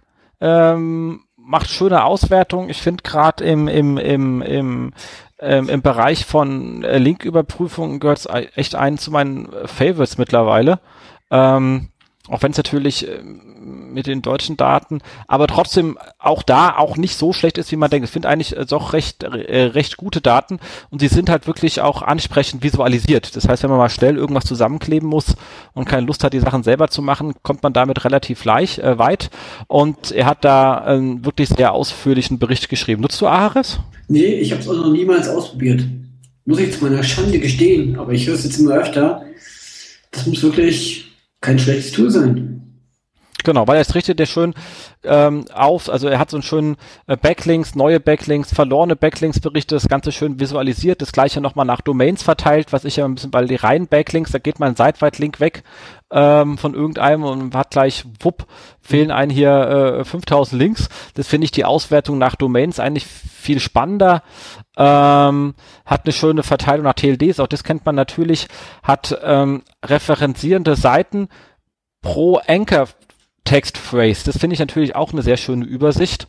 Ähm, hat einen schönen Export, also kann man kann man schon gut mitarbeiten. Also äh, lohnt sich auf jeden Fall mal reinzuschauen in der kleinsten, also fünf Anfragen sind eh kostenlos, damit kommt man eigentlich nicht so wirklich weit, aber ähm, äh, man hat äh, ins, äh, die kleinste Paket kostet 79 ähm, äh, Dollar. Also ich denke, das ist es auf jeden Fall wert, wenn man irgendwo im Linkbereich unterwegs sind, weil die Daten sind wirklich sehr schön. Die äh, äh, Trust Agents haben jetzt ja mal ein paar Tools gegenübergestellt, da hat Ahref auch äh, äh, gut abgeschnitten mhm. und ähm, mal gucken, was man, er hat ja den Beitrag gleich verlinkt. Ähm, mal runterrollen, wo war es denn? Ja. Ähm, also Ahrefs kam mit Anteilen, ähm, hatte einen, einen ziemlich geringen Anteil an ähm, Offline-Links, also Links, die nicht mehr da sind, eigentlich den geringsten Anteil ähm, der getesteten Tools. Ähm, und kommt auch bei den Anzahl der gelieferten ähm, URLs, also gesamt, wie viele sind doch online, also auch der gesamt ausgelieferten Tools war nur Majestic besser, allerdings haben die viel mehr tote Links. Und wenn man die voneinander abzieht, äh, sind die Anzahl der funktionierenden Links in Ahrefs äh, wirklich gut, nur die Webmaster-Tools liefern noch mehr, äh, aber auch da geht's wieder nur für die eigenen Seiten und halt nicht für ähm, äh, Drittseiten. Kombiniert macht natürlich die Link-Research-Tools, da die ja mehrere abfragen, einen sehr guten Job, ähm, äh, aber ganz im Ernst, ich ich, ich komme ein, die User, ich, ich brauche halt irgendeinen, der für mich die Link Research Tools bedient, weil ich einfach, das ist halt eine Usability Hölle. Da kann, so leid es mir tut, auch wenn ich die Sachen, die dann Leute, die es bedienen können, damit machen, unwahrscheinlich geil finde, ist für mein kleines Dummelhirn Ahrefs einfach irgendwie einfacher zu bedienen. Genau. Ich glaube, da gibt es dem nichts hinzuzufügen. Genau. Und deswegen vom Eise hier äh, kleine, äh, klare Kaufempfehlung und stimmt mit 79 US-Dollar kann man da jetzt auch nicht so arg viel verkehrt machen. Ja, einfach mal testen. Schreibe ich mir auch mal auf meine eigene Agenda. Gesund. Sorry, ich muss immer zweimal niesen. So. Ähm, so, was haben wir dann? Ähm, in ganz praktischen ist jetzt eigentlich kein klassisches äh, großes Thema, aber ich wünsche mir auch, wenn große Seiten damit umgehen, haben wir die gleichen Probleme immer. Wie kriege ich sowas hin? Und zwar Umgang mit Sidebars. Jetzt hier in dem Beispiel ähm, von ähm, Webseiten, die eher so blogorientiert sind. Ähm, aber nichtsdestotrotz ist es eine Standardfrage, die ich wirklich ähm, mit der man wirklich viel erreichen kann, auch interner, interner Querverlegung und Nutzerführung, wenn man sich da mal ein bisschen Gedanken macht. Und ähm, eines der wichtigsten Tools dabei ist, wenn man WordPress oder ähnliches verwendet, erstmal ein Plugin, was es mir erlaubt, die einzelnen Boxen getrennt nach Seitentypen oder bis runter zu einzelnen Seiten, je nachdem, wie ich es brauche, auch auszusteuern. Also ich sagen kann, diesem Block soll nur auf der Startseite kommen, dieser Block soll nur auf Kategorien kommen oder nur auf Kategorien, die mit oder nur Pfade, die X, Y, Z enthalten. Damit kann man nämlich dann wirklich ähm, schön seinen internen Linkgraph äh, runter äh, in einen guten Silo bringen. Ähm, er hat hier vorgeschlagen, dass ähm, Plugin, was da heißt ähm, äh, Custom Sidebar, ähm, und das zweite heißt ähm, Display Widgets. Das Display Widgets, ähm, also ähm, Custom Sidebar hat, gibt die Möglichkeit, verschiedene Side ganze Sidebars zu erstellen ähm, und die dann entsprechend anzusprechen. Ist nicht ganz so flexibel. Ähm, flexibler ist dann Display Widget, wo man wirklich einstellen kann, dieses Site soll nur auf Artikelübersichtsseiten, auf Archivseiten, auf einzelnen Artikeln mhm. ähm, und so weiter. Ähm, und ähm, das ist wirklich eine äh, wichtige Funktion. Dann hat er halt auch so ein paar Sachen gesagt von wegen, was macht wo Sinn. Also den Klassiker, was ich mal sehr lustig finde, ist so ein Box ak aktuelle Beiträge. Und wenn die auf der, die macht auf jeder Seite Sinn, außer auf der Startseite, weil dann ist es das gleiche, was ich sowieso sehe. Also auf der Startseite von einem Blog habe ich ja in der Regel eh die letzten zehn und dann habe ich oben drüber nochmal einen Blog mit den neuesten fünf. Das ist ja mal ein bisschen für die Tonne, weil das sind die gleichen, die ich eh sehe. Ähm, auf so einem Einzelartikel kann das, wenn es geklickt wird, durch, äh, durchaus Sinn machen. Ähm, aber ähm, in der Regel ist es eher ähm, sinnbefreit. Und dann hat er ein paar Beispiele, was reinkommen kann, die besten Artikel des Blogs, die neuesten Artikel, Suchfunktionen. Ich habe dann immer noch irgendwas so von wegen Suchbegriffe, die Traffic bringen zu welchen Artikeln und linkt es gleich zum Artikel durch. Ähm, äh, wichtige Seiten kann man direkt nochmal reinhängen, irgendwie Newsletter-Bestellungen, whatever. Ähm, das hängt dann ja ein bisschen drauf an, was man auch machen möchte. Ähm, aber wichtig ist, dass man sich mal Gedanken macht, welche, welche Widgets brauche ich in welchem Kontext eigentlich und die dann auch so aussteuern. Genau. Und er hat ja auch mal geschrieben, äh, was halt nicht in so eine Sidebar passt. Zum Beispiel das Archiv, also irgendwelche Blog-Archive. Ja, das ist echt eine Seuche. Genau, so von wie 2006, 2007, 2008. Klar, es macht zwar Sinn, halt so ein bisschen so für die interne Verlinkung, aber in der Sidebar muss es wirklich nicht sein. Ja, ganz schlimm ist, wenn ein Kalender drin ist, weißt du, von wegen Archiv und dann hast du Mai, 1., 2., 3., 4., dann hast du erstmal 31 Links drin und ganz schlimm ist, wenn du den noch durchklickern kannst, dann hast du, ich meine, weißt du, deinen Index voll Haus mit Seiten, wo immer steht, an dem Tag gab es leider keinen Beitrag. Super, oder? Genau. Sieht Was man hat, immer noch häufig. Ja. Genau. Blogrolls, ja. Ja, die lege ich auch lieber auf eine extra Seite, so etwas wie was wir lesen oder sowas, aber ähm, genau. nicht mehr so gerne in irgendwelchen Dingern rein. Linkpartner. Genau. Nee, gerade nicht, aber. Genau. Bezahl, be bezahlende Freunde. Genau. ja. Genau. Auf jeden Fall spannende Sache. Äh, ich selber kannte das Plugin auch nicht. Äh, Finde es aber extrem sinnvoll und werde es auch mal ausprobieren. Also. Ja, ich habe ein anderes, das heißt, glaube ich, Contextual Widgets, macht aber fast das gleiche wie Display Widgets.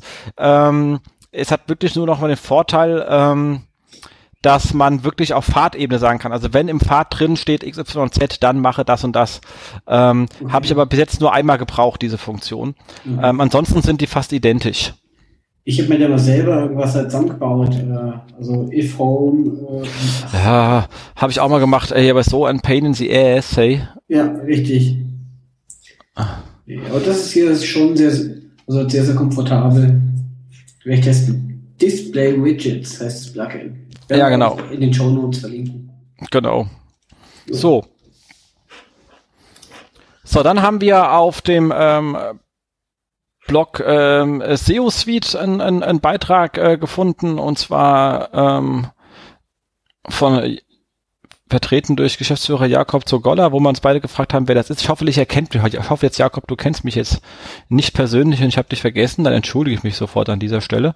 Ähm, Nichtsdestotrotz ähm, hat er sich bisschen mit ähm, KPIs auseinandergesetzt, das haben wir ja vorhin ja auch bisschen gemacht und hat dann mal gesagt, was äh, Unterschied, was ist eigentlich eine Me äh, was ist Metrik, was ist KPI und dann kann man so ein paar Sachen durch äh, definiert. Da fängt er erstmal an mit m, unserem allseits geliebten PageRank, der zwar definitiv bestimmt keine KPI ist, ich finde aber als Schnellmetrik ist er immer noch zu gebrauchen. Nicht, weil ich drauf schon sage, oh Gott, eine PageRank 7 Seite, aber not ranked ist immer mal eine Sache, wo man sagen kann, boah, ist denn, ist das eigentlich äh, wichtig, weißt du?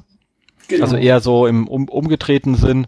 Für die ähm, Verlinkung auch natürlich, äh, also unter mal einen schnellen Blick äh, zu äh, Genau. Also, dann hat er das Thema Sichtbarkeit, ich glaube, da brauchen wir nicht nochmal eingehen, haben wir vorhin lange behandelt. Genau. Äh, äh, dann hat er das Thema Rankings. Ähm, da muss ich sagen, äh, ist es so, dass für mich Sichtbarkeit doch das Thema Ranking relativ ähm, substituiert hat, ähm, weil ähm, ich mein, wir meistens im Kundenbereich sind bei Leuten, die wirklich äh, longtailiger unterwegs sind oder eher größere Seiten haben, da kommt man halt mit Einzelrankings nicht so weit. Nichtsdestotrotz gibt es nochmal so ein paar Shortheads und da ist so ein konkretes Rank-Monitoring auch nicht falsch. Auf jeden Fall. Das sehe ich auch so. Äh, also ich betreue jetzt auch relativ viele Seiten, die sehr, sehr breit aufgestellt sind, aber doch hat man so seine Keyword-Goodies äh, und die will dann extra, also sich nur angeschaut und dann monitort entsprechend. Genau.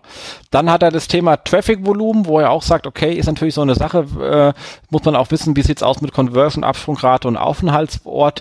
Ganz wichtig finde ich das Thema, ganz, e-, egal was man anfängt, ist das Thema ähm, Brand und Non-Brand zu unterscheiden.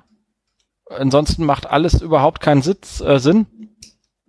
Ähm, das finde ich auch extrem wichtig, weil äh, so ist es echt keine große Kunst, wenn man äh, also irgendwie allen Traffic äh, bekommt mit äh, also dem ja oder dem Zusatz äh, also mit GMX. Ja. GMX Nachrichten. Uhu, eins, toll. Genau. Allerdings ist da auch schön zu sehen, wenn man da ein bisschen, also das ist auch spannend zu sehen, wenn man sich so, so Suchfunnels anschaut, was man natürlich sehr schön machen kann. Da sieht man schon, dass Leute ganz gerne mal mit einem generischen Begriff gekommen sind und irgendwann mit generischem plus Brand wiederkommt. Also je länger man generisch rankt, desto mehr steigt auch die Anzahl der, der Suchanfragen, die den Brand danach auch mit beinhalten. Mhm. Weil es ist ja mal, das ist ja, also als, als ähm, Use Case heißt es ja die Known Item Research. Das heißt, ich weiß, da ist diese Seite. Ich brauche jetzt bloß die richtige Suchanfrage, um diese zu finden. Ähm, weil ich die schon mal gesehen habe und dorthin wieder zurück will. Das ist also Known Item Research. Ähm, und äh, das äh, heißt natürlich, wenn ich gut organisch schwenke, steigere ich auch mittelfristig meine Brand beinhalteten Suchanfragen. Das ergibt sich von alleine. Ist natürlich dann auch schön, wenn ich ein, ein, ein, ein, ein Brand aufbauen möchte, sozusagen. Ähm, dann hat er noch den äh, ROI, also ein ROI, den muss ich sagen, stehe ich ein bisschen kritisch gegenüber. Ähm, weil es eine sehr komplexe Zahl ist und da kann man sich ganz schön verhaspeln, bis man das mal hin sauber hinbekommen hat. Ähm, vor allem, weil jetzt es ja nicht äh, performance-orientiert ist bei AdSense, da habe ich mein, meine Klickpreise, ich habe meine Agentur-Fee und kann dann relativ sauber durchkalkulieren, äh, wie mein ähm, Return on Marketing Invest aussieht, ähm, wohingegen SEO ja fixkostenlastig ist. Und ähm, da ist das alles ein bisschen problematisch zu sehen. Nichtsdestotrotz sollte man das Thema auch nicht komplett umgehen, sondern sich damit schon mal auseinandersetzen. Aber immer wissen, dass es so ein bisschen Pi mal Daumen gerechnet ist. So, dann hat er noch das Thema äh, ähm, Brand Exposure, wo er sagt, von wegen, dass man halt versucht, zu seinem Brand mehr als nur drei, vier zu haben, sondern wenn es geht, äh, mit der Facebook-Seite, mit etc. pp. schon die komplette Top 10 zu belegen. Ich persönlich gehe ja dann eher weiter, dass ich auch sagen möchte, ich möchte nicht nur zu meinem Brand, sondern zu auch meinen Brand und wichtigen Brand-Anfragen, wie zum Beispiel, äh, wenn ich Zalando wäre, Zalando Rücksendung, Zalando Retour. Also alle Sachen, die die oft in meinem Brand angefragt werden, Zalando Gutschein, damit die Leute nicht über so einen scheiß Gutschein-Schwachmat zu mir kommen. Ähm, all solche Geschichten, die ähm, einfach zu meinem Brand gehören und entweder Serviceleistungen sind, ähm, oder Zalando Lieferung, wo bleibt meine Lieferung Zalando, gibt's ja diese ganzen Geschichten, da möchte ich natürlich mit meinen Seiten äh, da sein, bevor die Nutzer bei gute Frage oder sonst in irgendeinem Forum abtauchen und dann irgendwie äh, vor mich hin haten. Also das gehört für mich das Thema Brand Exposure ex ab, äh, definitiv mit dazu. Genau, stimme ich dir völlig zu. Da ist äh, auch ein großes Beispiel äh, Brand mit dem Zusatz Werbung. Also oh ja, klar. Gerade Werbung, Werbung. Wenn man da, ja, oder, ja, oder oftmals ist es so, dass du irgendwelche Videoportale ranken. Aber es wäre natürlich cool, wenn er auch halt mit der eigenen Seite, schriftlich mit dem eigenen Brand ranken würde. Oder vielleicht irgendwie einen Beitrag dazu hat oder sonst was. Genau. Oder einfach äh, Werbebuchung, damit Leute auch einbuchen können. Wissen, wollen sie auch manchmal wissen. Geil. Bei GMX Werbung kommt das Impressum. Und das zweite ist Teletarif mit die Eigenwerbung bei GMX und Web.de loswerden. Was auch immer das heißen soll. Hm. Geil. Ähm, da ist dann noch was zu tun. Wie sieht's bei meinem ehemaligen Arbeitgeber aus? T-Online-Werbung, ob das genauso lustig ist? Habe ich nämlich, glaube ich, nie drauf optimiert. Ne? Hätten wir ja mal machen können. Nutzerbasierte Online-Werbung T-Online. Naja. Nicht schlecht. Und, nicht schlecht. und, und ähm, Werbung auf T-Online. Und da gibt's sogar eine Newsbox. Wie geil ist das? Erst, äh, YouTube ja. mit T-Mobile TV-Spots. Sehr schön, sehr schön. Mhm. Ähm, siehst du, und äh, haben die Kollegen von alleine schon gut gearbeitet, sehr nett. Äh, und dann kommt noch irgendwo ein Bild von Robert T. Online. Ah, der war ja auch, äh, das war ja auch die deutsche Antwort auf äh, Max Headroom hier. ja. Genau. Spannende Post sollte man auf jeden Fall äh, mal lesen. Genau. Dann haben wir noch einen schönen gefunden, ist auch nicht so SEO-lastig, aber von äh, äh, dem großartigen Avanash Kaushik. Und zwar eight silly data myths making people believe that gets uh, that gets them fired. Ähm, äh, ihr merkt schon, er schreibt gerne lustige Titel, aber er hat sich mit so ein paar Dat Sachen betroffen, auseinandergesetzt, die so datengetrieben gerade sind und ähm, ging gerade mit einmal ging es los mit dem Thema Realtime Data ist life-changing und er das dann relativ schön relativiert und sagt, na ja, wenn ich Realtime keine Entscheidung treffen kann, brauche ich auch keine Realtime-Daten sondern ich brauche die richtigen Daten, also die White Time, also in der richtigen Zeitfrequenz. Das heißt, wenn ich wöchentlich irgendetwas entscheiden kann, brauche ich auch wöchentliche Daten. Kann ich monatlich entscheiden, brauche ich nur monatliche Daten, ansonsten ist es ein Waste of Time. Ähm, Mache ich Google News, brauche ich ziemlich gute Realtime-Daten, weil äh, wenn ich die Möglichkeit habe, als SEO an den Titles rumzufuddeln, ansonsten kann ich mir auch das Desaster nur anschauen, kann aber nichts ändern. Das ist dann äh, schön, wenn sich im Büro aufregen möchte, gut für den für hier Blutdruck, aber ansonsten halt nicht viel geholfen. Also ein sehr pragmatischer Ansatz. Wie siehst du das?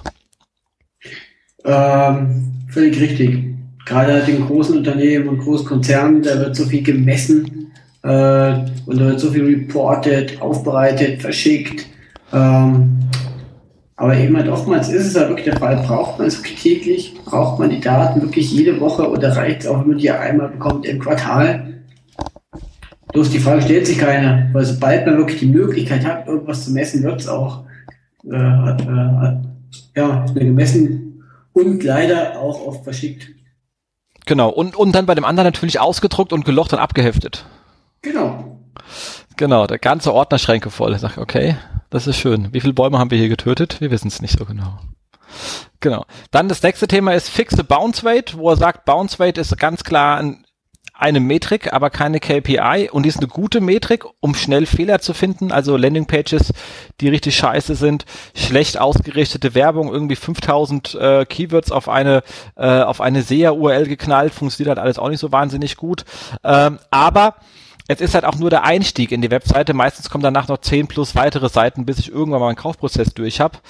Ähm, das äh, sollte man dann doch äh, auch nicht vergessen. Das heißt, bevor man äh, nonstop nur noch sich seine Bounce Rate anschaut, und das gilt übrigens für jede weitere KPI, man es gibt ja immer so, ich habe es immer früher genannt, KPI des Jahres. Also irgendwie äh, neuer Senior Vice President, der sagt, oh meine KPI, wir machen jetzt alles, wir steuern jetzt alles nach XYZ und schon läuft der ganze Laden danach und es ist nichts weiter als nichts einfacher als eine fucking K KPI zu gamen, vor allem wenn dein Gehalt dran hängt. Äh, ob das nachhaltig ist, das wissen die Götter äh, weil es ist ja immer ein Prozess und den kriegt man meistens nicht in eine KPI rein. Also im Grunde genommen kann man das auch auf Aufruf sehen, bei jeder, bei jeder anderen Metrik aufzupassen, nicht alles an einem Thema festmachen, weil äh, das funktioniert meistens nicht so gut. Genau. Außer fürs eigene Gehalt, wenn es so ist. Dann kann man das damit sehr gut arbeiten. genau. Ähm, dann hat er sehr schön geschrieben, Anzahl der Likes repräsentiert die äh, ähm, ähm, oder wie das heißt, Number of Likes äh, represent social awesomeness, also die äh, soziale G Genialität, wenn man das mal so frei übersetzen mag. Ähm, und hat ein sehr schönes Beispiel mit ähm, zwei Marken. Die eine heißt irgendwie ähm, Innocent und die andere heißt äh, heißt äh, Tide und Innocent hat 372.000 Likes und äh, Tide hat äh, 3.600.000. Ähm, allerdings hat die Innocent mit 300.000 Likes 57.000 Talkabouts und die anderen haben nur 15.000 Talkabouts ähm, weil die einen wirklich sehr interaktive, geile Posts schreiben. Siehst du hier diesen lustigen Obstsalat mit Gesicht und so ein Kram. Äh, Creative Found, wo du dann auch wirklich ähm, 1270 Kommentare hast. Ähm, äh, unglaublich äh, einfach lustige Sachen machen mhm. und da einfach das Thema sagen, okay, ähm, man muss halt aufpassen, dass man da auch wieder nicht eine Blau äh, Dings nimmt, also sagt, sagt Comment, ähm, ähm, dass man halt auch sagt, es gibt halt das Thema Conversation Rate, also eben wie viele Leute reden über mich und dann Applaus-Rate, wie viele Leute liken die Sachen, die über mich geredet werden. Das fand ich übrigens sehr lustig. Also das, also das Thema äh, Conversation Rate äh, fand ich sehr schön. Hatte ich vorher noch gar nicht als Begriff auf dem Radar. Aber ich bin ja nicht so oft im Social. Äh, aber ähm, und und und äh, und Applaus-Rate finde ich klingt schon auch viel greifbarer als irgendwie äh, Likes zählen und, und und zeigt auch die beiden Unterschiedlichkeiten ne, der Wertigkeit an. Also äh, macht Sinn. Genau. Dann hat er ähm, das Thema ähm, ähm, Search Result, äh, Search Results Ranking ist gleich SEO Success.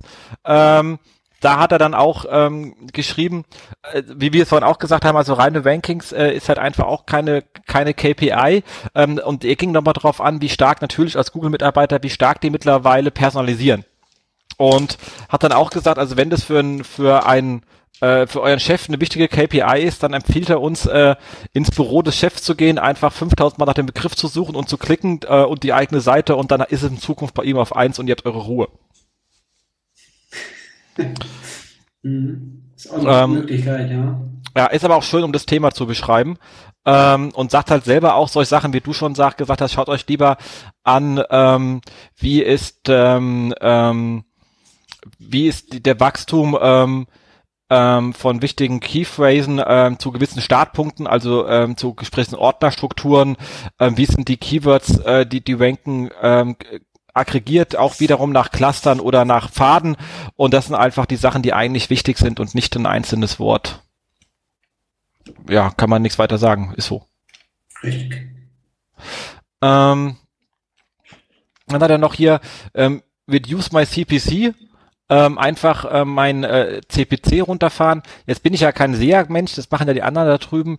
Ähm, aber ich glaube einfach nur den ähm, ähm, CPC runterdrücken kann auch zu lustigen ähm, ähm, kann auch wirklich zu lustigen Effekten fahren, vor allem wenn man einfach nur das kampagnenweit betrachtet und nicht unterscheidet, wo verdiene ich denn eigentlich wie viel und was kann ich mir eigentlich pro Produktklasse ähm, leisten. Also ich weiß halt aus äh, ja, Musicload-Zeiten etc., dass natürlich ein Pop-Mensch weniger kauft als jemand, der mit Schlager aufschlägt, weil die signifikant höhere Warenkörbe haben. Also da kann man nicht einfach so rasenmähermäßig durchgehen, das tut einem wahrscheinlich im Geschäftlichen dann ziemlich weh. Ähm, dann hat er nochmal das Thema Page Views. Ähm, auch als KPI, auch das ist natürlich klar, wenn ich ein Shop bin, ist die relativ für die Tonne. Ähm, dann hat er das Thema ähm, Ad Impressions, was natürlich auch keine wirkliche KPI ist, weil eine Ad Impression sagt mir jetzt nicht, wo war die und in welchem Umfeld war die aufgetaucht und wie voll mit Ads war die Webseite eigentlich. Ähm, auch das ist eigentlich bestenfalls eine Metrik, aber überhaupt nicht als KPI äh, mhm. zu gebrauchen.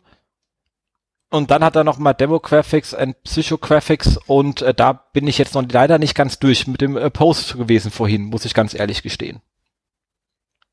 Also das liefern wir dann in die Shownotes nach, da muss ich noch mal lesen, weil er schreibt auch unwahrscheinlich lange Texte. Äh, wie immer leicht, äh, sehr lustig geschrieben mit den Beispielen. Ähm, dementsprechend äh, kann ich auch nur dringend empfehlen, den einfach äh, zu lesen. Markus, bist du bitte weiter durch? Also ich bin bei Punkt 6. ja, der ist wirklich wahnsinnig lang, wahnsinnig ausführlich, äh, ähnlich äh, wie der Martin Missfeld, der es immer macht. Und äh, ich musste gerade nur so lachen, Views, give me more Page Views, more and more and more. Gab ja auch mal früher so eine äh, Disziplin, äh, äh, also auch hier bei uns in Deutschland, äh, Page View Optima äh, also Optimization nenne ich es immer, wirklich äh, die in die Höhe zu treiben. Zum Beispiel mit Sudoku und solchen Geschichten. Und genau, Clickshows. Bitte? Clickshows, zwölf ähm, ähm, die, die zwölf Gags der Berlinale und dann hast du so eine Klickshow, wo mal ein Satz drauf ist, weißt du, und dann musst du zwölf mal klicken. Das Beste, was wir jemals hatten, war saugeil und zwar die, ähm, welche Autos vertragen E10. Das war eine Klickshow, die hatte irgendwie äh, 68 Klicks. Ich so, sag mal. Und du konntest auch nur einzeln durchklicken. Das heißt, wenn du jetzt wissest, du hast irgendwie, was ich weiß, ein Subaru, da wusstest du schon, ich sitze jetzt mal eine Stunde da. Ja, geil. Also ich habe es ja letztes Jahr gesehen, als sehr geiles Beispiel, äh, die 100 besten deutschen Webseiten. Ah, auch geil, oder? Aber ich sage es nicht, auf welchem Portal. Ja, ja, also, also Hammer. Also. Geil. Und jeder, der sich die Zahlen anschaut, weiß halt, okay, das Ding macht halt wirklich äh, wieder Ad-Impressions, wie die Bekloppten, aber mhm. die Dinger sind natürlich auch grottenbillig. Das ist ja nur Rotation, was da man Kein Mensch bucht sich ja freiwillig auf so einer Scheiße ein. Genau, bei, äh, also die Top 100 Webseiten auf Platz 68 dann irgendwie, zack, kommt mein Werbebanner, geil. Da ist der Aufmerksamkeit auch noch hoch. Richtig hoch, ja. ja genau. Also Wahnsinn. Sehr schön, sehr schön. Also da der Kollege Kauschnick sollte man eh in seinem Reader haben ähm, und Zeit mitbringen. Äh, sehr schön. Oh, und dann haben wir noch ein kleines Schmankerl. Äh, heute erst. Ne? Genau, ganz aktuell geht gerade durch die Portale, auf Zusammenfassung ist auf Kress, aber ist eine schöne Aktion, also eine schöne, ich war schon gedacht, oh Gott, das muss ich schon betteln, dass ich meinen Unterhalt bekomme, äh, von der FAZ, Golem, RP Online, Spiegel Online, Süddeutsche.de, Zeit Online, die alle aufgefordert haben, dass man doch bitte seinen ähm, Adblocker deaktivieren soll, weil die müssen ja auch von irgendetwas ähm, leben. Da muss man natürlich jetzt sagen, ja, müssen sie definitiv. Ähm, ich meine, immerhin arbeiten sie ja und äh, einer muss sie bezahlen. Es gibt einen sehr langen ausführlichen Bericht bei Golem, der das schön erklärt. Ähm, kann man verstehen, ist trotzdem immer so ein bisschen so eine Sache, wo man denkt, Mann, Mann, Mann. Ähm, aber kann man ja mal machen. Ähm, ich finde das Ganze sehr spannend mit zusammen mit einem anderen Thema, was ja uns in den letzten zwei Wochen auch irgendwo beschäftigt hat, wo ich allerdings sehr, sehr wenig Online-Marketeers sich zu hab äußern hören. Äh, außer, dass wir gesagt haben, der Sachs ähm, ist ähm, von der Telekom, die gemeint hat, wir machen jetzt doch lieber einen Volumentarife und nennen die einfach nur Flatrate. Mhm. weil wir kappen dann ja auf 368, äh, äh, äh, also auf halbe ursprüngliche DSL-Geschwindigkeit runter, ähm, wo ich mir schon gedacht habe, Mann, das kann natürlich ähm, zum echten Revival von Adblockern führen. Erstens, wenn ich langsam surfe, möchte ich keine Werbung geladen haben und vorher möchte ich ja nicht, dass mein, meine Bandbreite durch Werbung belastet wird. Und man so ein Video-Ad ist jetzt auch nicht gerade das Kleinste, was über die Leitung geht. Und wenn ich schon ähm, begrenztes Volumen habe, möchte ich es davon auch nicht gerade voll haben. Also ich habe schon gedacht, Mann, wenn das kommt, sehen wir da mal noch eine viel stärkere Verwendung von Adblockern. Die sind ja eine Zeit lang ziemlich zurückgegangen in der Verwendung, einfach weil es keine Sau mehr interessiert hat. Ähm, und das ist natürlich so eine Geschichte, wo ich sage, das könnte natürlich zum gewissen Revival führen. Ich glaube mir auch vor allem so Pre-Rolls für Vitus schaut schon echt Kai Sau mehr an, weil sie sagen, Moment mal doch bitte nicht auf meine Bandbreite, ich will die Werbung eh nicht sehen, das muss ich auch noch bezahlen dafür. Ähm, indirekterweise, weil dann werde ich früher auf langsam geschaltet. Ähm, ist eine lustige Geschichte. Wobei, was ich mir da auch gedacht habe, ist natürlich auch spannend. Ähm, stell dir mal vor, irgendwie die Hälfte der Bevölkerung ist ab dem 20. des Monats auf äh, 368 Kilobit unterwegs. Da wird dir langsam spannend, dass du sagst, ich mache responsive Design nicht nur nach Bildschirmgröße, sondern ich bräuchte auch ein anderes Design für den Fall, dass die Leute mit, mit sehr langsam reinkommen, so dass ich den kleinere Bilder schiebe, sonst ist meine Ladezeit nämlich komplett im Keller. also finde ich finde ich auch ähm, spannend, äh, äh, ähm, was da kommt. Ähm, Nein, dann ist es aber dann wieder wie früher, also wie halt ganz früher, als es noch, äh, also kein Internet gab, am 20. Äh, des Monats stehen die Leute dann wieder vor den Supermärkten und trinken Alkohol, weil sie ja nicht, nicht mehr äh, surfen können. Ah, ich glaube, dann gibt es in Berlin öfters kein Internet, du. Ja. Nee, aber ich finde es auch eine extrem spannende Geschichte und äh, also es ist ja auch ein riesiger Aufschrei, der auch wirklich durch die Medien geht jetzt dieser Bandbreitendrosselung. Abgefahren ist ja, dass andere Provider äh, schon seit Ewigkeiten so machen und kein Scherz. Und jetzt wird das Ganze ein bisschen äh, von der Telekom praktisch publik gemacht. Dann, äh, klar, es ist natürlich, äh, ja, äh, also auch schon ein, ja, ein großes Ding, finde ich auch, weil äh, alles äh, irgendwie verlagert sich immer weiter, so ins Internet, Fernsehen gucken, Filme, Ausleihen, sonst was über die verschiedenen Portale. Und wenn da natürlich dann die Bandbreite da nicht mehr mitspielt oder dann auch dann mal plötzlich teuer wird wieder, also dass das Internet wieder plötzlich teuer wird, das äh, kann natürlich auch nicht die Zukunft sein. Ich habe auf meiner fucking Dropbox 78 Gigabyte. Wenn ich mir einen neuen Rechner installiere, dann ist bam, bin ich den Monat raus. Das ist ja ein Witz. Also. Mhm. Ja, eben. Also äh, ist halt schon alles ähm, sehr lustig. Ich möchte nicht sagen, wie viel die verbraucht, wenn die sich ständig synkt. Also ich meine, wir arbeiten aber sehr viel auf der Dropbox und ähm, die synkt sich eigentlich den ganzen Tag wild vor sich hin. Ähm, das äh, wäre schon äh, eine sehr ärgerliche Geschichte. Die aber wie gesagt, Systeme äh, setzen ja eh drauf, alles online in der Cloud zu haben. Genau. Das heißt, äh, Zero Day Exploits am besten ab dem 28. ausrollen, dann kommen die Patches nicht rein.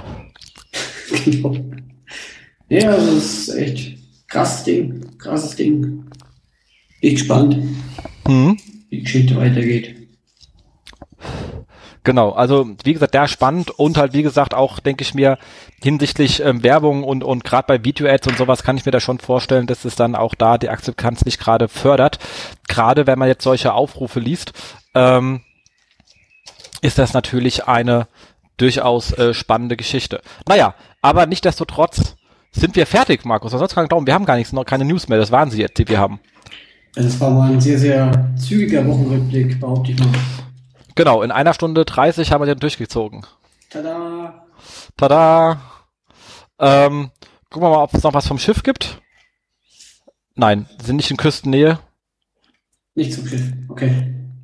Äh, ich habe nur ein haariges Bild mit dem Wander. Prima. Heißt auch sinnigerweise Schiffhaare. Sehr nett. Also der Kollege Wander macht jetzt in Frisuren und nicht mehr in Texten. Schade, ihr müsst jetzt eure Texte woanders kaufen. Er ist jetzt äh, Frisurenmodel. Auch nicht schlecht. Auch nicht schlecht. Äh, jeder geht ja seinen Weg, ist ja wichtig. Genau. Also genau. haben wir kein Fokusthema. Genau. Punkt 5 fällt aus. Punkt 6 äh, ist eigentlich immer unser Vier-Wochen-Rückblick. Vorblick, Ausblick, Ausblick, Ausblick. Ja, Ausblick, Ausblick. Genau. Du hast Rückblick gesagt. Halt, ich meine, vier Wochen Ausblick. Äh, wir haben jetzt Mitte Mai. Komischerweise ist nichts los. Ja. Also jedenfalls, äh, wüsste ich jetzt gerade nichts. Ja, das ist so. Da ist nichts los. Aber wir haben dafür zwei saugeile äh, Jobs, die da auf euch warten. Und zwar für jeden, der drei Worte Englisch sprechen kann und immer mal in London leben wollte. Ähm, Yahoo sucht einen SEO-Manager UK in London. Ähm, ihr wisst jetzt die netten fliederfarbenen äh, Menschen.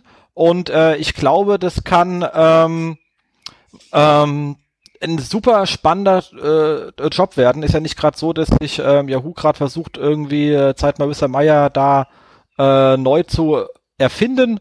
Ähm, es sind immerhin noch große Portale mit großer Reichweite. Ich meine, du hast ja jetzt ja mit äh, gmxweb.de auch Sachen, die in Deutschland eine ähnliche Größe haben. Ich kenne es von der T-Online, also da ist einiges zu tun. Wahnsinnig viele Stakeholder, die wahrscheinlich mit drin sind. Ähm, äh, wahrscheinlich eine coole Tool-Ausstattung, nehme ich mal bei Yahoo an. Ähm, ähm, eigene Daten, glaube ich auch. Ja, sehr viele eigene Daten natürlich mit einer eigenen Suche. Ich meine, ich habe das ja bei mir mal gesehen, es macht Hölle Spaß, dass man da eine Auswertung fahren kann. Äh, ihr braucht aber drei Jahre Berufserfahrung. Okay, kann man bei dem Job auch erwarten, weil du brauchst eine gewisse Grundseniorität, äh, wenn du mit anderen Departments äh, sprechen möchtest. Ja. Äh, sonst nehmen die dich ja nicht ernst, wenn du keinen Bartwuchs hast. Und, ähm, außer du bist natürlich. Homeoffice steht jetzt nicht in der Stellenausschreibung. Ja, Homeoffice ist, haben sie abgesagt. ähm, genau. Wobei natürlich, ihr könnt Frau sein, da braucht ihr natürlich keinen Bartwuchs zu haben. Nicht, dass das heißt ja, äh, Jens äh, macht ja seinen Gender-Dings scheiße. Ähm, genau. Aber ihr wisst schon, was ich meine. So drei graue Haare tun da immer ganz gut. Ähm, Spannender Job auf jeden Fall. Exakt. Und dann haben wir noch eine echte SEO-Perle in Deutschland und zwar Online-Marketing-Manager bei äh, Immobilien Scout. Der hat da den wahnsinnigen Vorteil, dass er mit Nemeth und Bier saufen gehen könnte ab und zu mal. Wenn er denn der, der Kollege, der mit euch mitnimmt, dann müsst ihr sehr nett sein. Aber ich meine, mit dem Alex zu arbeiten, ich meine, der Mensch, der nicht nur SEO kann, sondern euch auch äh, echte Wiener Manieren beibringt, ähm, muss ich sagen, da hätte ich auch gerne angefangen. Genau, super Chance auch. Genau, kann man nur empfehlen. Kommt beides in die Show Notes. Ähm, ein, einfach bewerben ähm, und äh, versuchen auf euer Glück hoffen. Ähm, und wie gesagt, ähm, kann man beide äh, empfehlen und äh, Immobilien Scout auch aus persönlichen Gründen. Ich habe mit dem Team ja lange äh, zusammengearbeitet und das ist ein klasse Team, super Stimmung und ähm, haben da auch einen, einen, einen toughen Job und hatten eine sehr schöne internationale Komponente. Ähm, also für die Entwicklung, die man persönlich nehmen möchte, ist soweit alles ähm, mit drin was man so braucht. Genau. So, zu verlosen haben wir nichts, äh, außer ähm, das, äh, ich, ich könnte einen, einen Wohnungsputz vermieten. Also wenn ihr gewinnt, dürft ihr mal eine Wohnung putzen, aber ich glaube, das wollt ihr nicht. Ähm, Hoffentlich gewinne ich, hoffentlich gewinne ich. Genau. Nee, ansonsten haben wir da leider nichts, weil die Verlosung kommt, bringt ja in der Regel der Gast mit. Dementsprechend bleibt uns äh, nur zu wünschen, dass äh, alle von unseren Kollegen sauber vom Schiff runterkommen äh, und da keinen Estonia machen. Das wäre sehr uncool. Ähm, und ähm, euch, dass ihr uns schön kommentiert, wenn ihr uns dann hört, wenn ihr vom Schiff runter seid oder schon vorher hört und ähm, dass wir euch dann in vier Wochen wieder hören. Genau, und äh, falls ihr Vorschläge habt für Themen, die wir vielleicht mal hier in der Sendung besprechen sollten oder falls ihr mal selber als Gast äh, hier in der Sendung sein wollt, einfach Bescheid sagen. Wir sind offen für jedermann und äh, ja, in diesem Sinne eine schöne Zeit. Genau, und bis in vier Wochen. Bis dahin. Tschüss. Tschüss.